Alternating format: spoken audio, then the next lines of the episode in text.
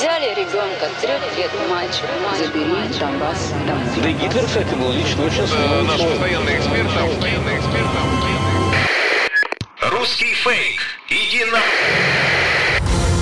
Розвінчуємо російські фейки, які прагнуть зламати наш дух.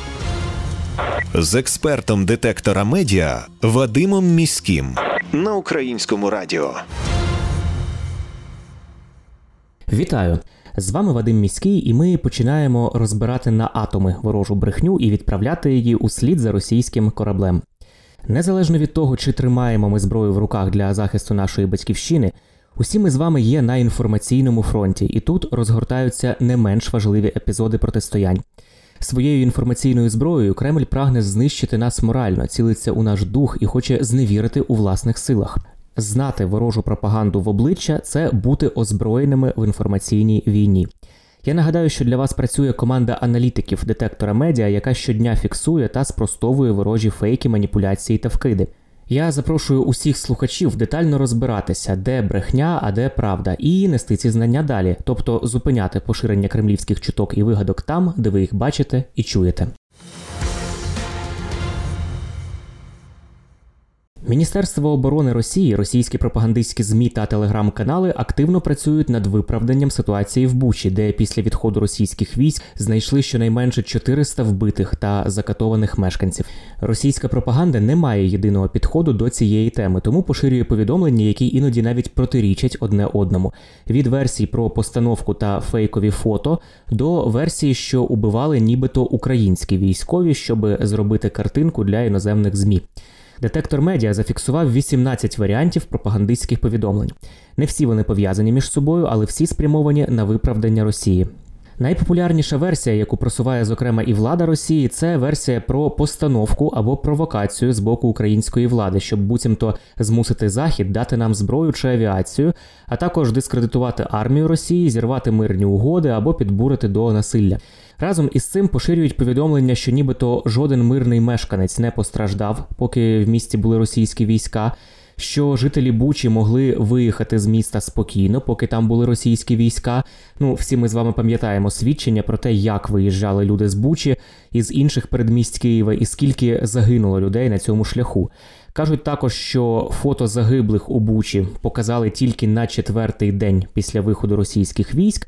І трохи далі я розповім вам, які факти спростовують цю е, огидну маніпуляцію. А також стверджують, що на відео з Бучі загиблі буцімто ворушать руками і прибирають кінцівки, щоб не потрапити під колеса військової техніки, встають і так далі. Інша група меседжів побудована вже на випробуваному Росією прийомі. Це перекладання відповідальності на українських захисників за свої злочини. Такі тези, наприклад, вони поширюють, що жителів Бучі вбила місцева територіальна оборона. Що вони усі загинули від артилерійських обстрілів збройних сил України та Азову, коли ті заходили в місто, коли звільняли місто. І ми про цей фейк з вами говорили декілька передач тому. Також розказують, що зв'язувати руки це нібито почерк українських військових та територіальної оборони. Буча від початку березня перебувала під окупацією армії Росії, і лише 1 квітня надійшли перші повідомлення про звільнення міста. Після повернення Бучі під контроль Збройних сил України там виявили сотні загиблих громадян. Ці злочини російських військових уже називають бучанською різаниною. Президент Володимир Зеленський 4 квітня відвідав Бучу і заявив, що Росія скоїла воєнні злочини та геноцид в Україні. І відтоді увесь світ говорить про Бучу, про те, як російські окупанти поводилися в місті, як вони безжалісно вбивали цивільних, як вони знущалися. Найкраще дізнаватися не зі слів Лаврова і Путіна, а зі свідчень місцевих жителів. Я пропоную послухати історію із перших уст. Це слова мешканців Бучі Ірини Абрамової та її батька, які опублікувало видання Главком. 5 марта утром ми сиділи вдома. У нас дом на дві половини. Ми сиділи в цій половині і чуємо взрив. Е, Нашу половину взорвали. Потім стрільба по окнам. Виходіть. Олег вийшов, не стріляйте тут мирні. Руки. Він і батько руки отак. Я за ними слідом вийшла. Чому ви прячетесь? Я говорю, нам страшно, ви стріляєте. Ви не видите, мы русские. У нас георгиевские ленточки. Мы освободители пришли вас освобождать. Мене в сторону відвели, а дом почав горіти. Олег побіг тушити, вони його кофту зняли на вулицю, вивели, на коліна поставили, в голову вистрелили. А я около нього кричу, говорю, убий мене, убий. Я а він на мене оторвав. ствол, ствол Єле-єле наставляє, а у мене ще кот був. Я говорю, стріляй мене в кота. А він ствол, я женщин не стріляю. І три рази він підходив отак. В общем, дом горит, нас выставили, нас Все осталось, документи, все осталось. все сгорело. Все, что есть на чем, вот это все наше. Больше ничего нет. Це були слова мешканців Бучі Ірини Абрамової та її батька, які пережили російську окупацію. А тепер, як і обіцяв, я детально зупинюся на маніпуляції про те, що фото загиблих у Бучі показали нібито тільки на четвертий день після виходу російських військ, і тому це нібито постановка. 4 квітня, коли президент Зеленський відвідав Бучу і записав звернення, а новини про Бучу шокували весь світ, авторитетне західне видання Times повідомило, що провело власний аналіз супутникових знімків до і після звільнення Бучі. Ці знімки їм надала компанія Maxar Technologies. У виданні кажуть, супутникові знімки свідчать про те, що тіла вбитих на вулицях Бучі почали з'являтися там 9 березня, невдовзі після того, як місто опинилося під російською окупацією. Це спростовує брехливі заяви Росії про те, що нібито людей убили після відходу російських військ. Огляд відео та супутникових знімків командою Times показує, що багато мирних жителів було убито більше трьох тижнів тому, коли російські військові захопили і почали контролювати місто. На одному із відео, яке виклав член місцевої ради 2 квітня, одразу після звільнення Бучі, видно безліч тіл, які розкидані по вулиці Яблунській у Бучі. Супутникові знімки показали, що принаймні 11 із цих тіл перебували на вулиці від 11 березня, тобто відколи Росія, за її словами, окупувала місто. Злочини росіян на Київщині шокували увесь світ та отримали широкий міжнародний резонанс.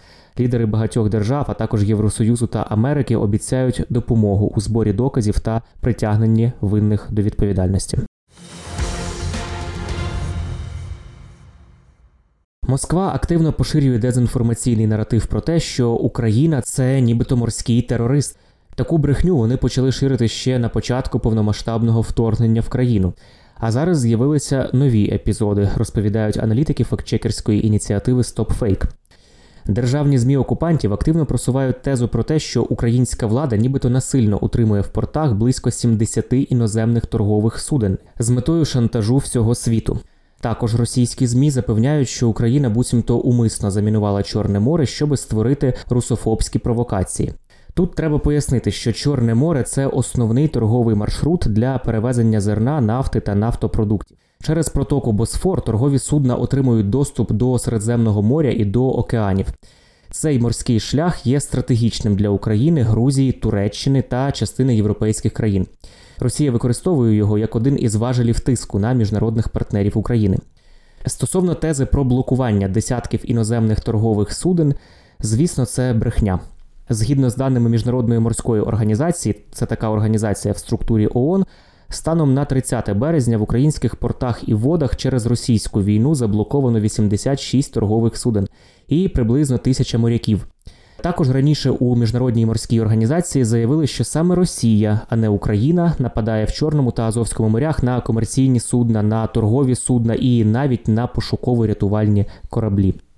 Крім того, ми маємо підтвердження фактів нападу Росії на цивільні іноземні судна у Чорному морі від заступниці державного секретаря США Венді Шерман. Це вона підтвердила 29 березня. Шерман каже, що Росія розбомбила як мінімум три цивільні кораблі, які перевозили товари з портів Чорного моря, зокрема, і одне зафрахтоване агропромисловою компанією. Також американська дипломатка каже, що російський флот блокує доступ до українських портів, і це фактично перекриває експорт зерна. Через це військова агресія Росії призвела до гострої нестачі продовольства не лише в Україні, а й в усьому світі. Також російські змі запевняють, що Україна умисно замінувала Чорне море, щоб буцімто створити русофобські провокації. У середині березня кремлівські медіа почали активно розповсюджувати повідомлення про те, що саме Україна створює небезпечні прецеденти у Чорному та Азовському морях, нібито мінуючи ділянки Чорного моря. 26 та 28 березня Туреччина повідомляла про виявлення та знешкодження двох морських мін старого зразка, які дрейфували до турецького і болгарського берегів.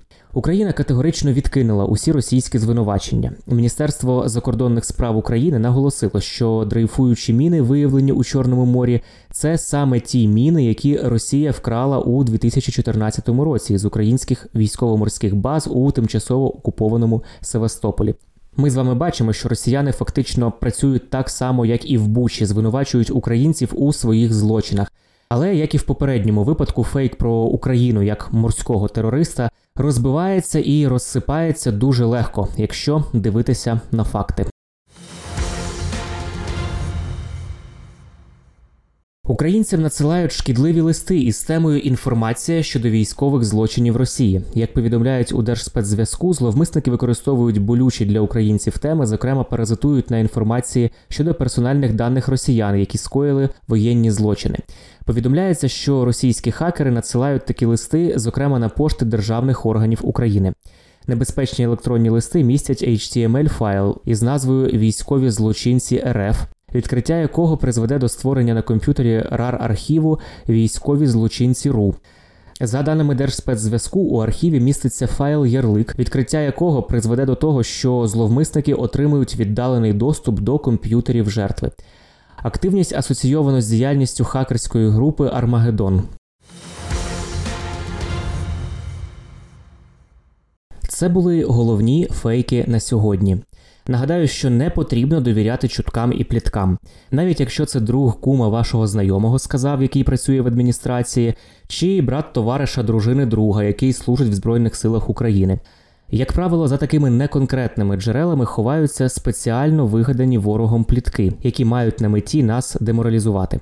Є офіційні джерела, і тільки їм ми довіряємо у час війни. Отримали тривожну новину у Viber-чаті, чи хтось прислав у Фейсбуці, чи в Ютубі побачили, чи в анонімному телеграм-каналі.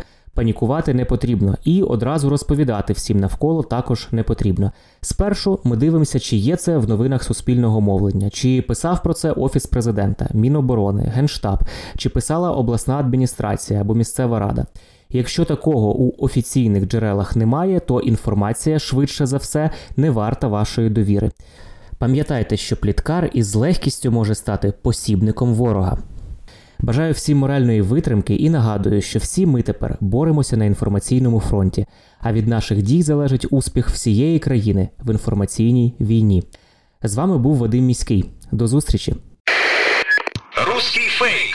Иди на... Розвінчуємо російські фейки, Фейки. які прагнуть зламати наш дух. З експертом детектора медіа Вадимом Міським на українському радіо.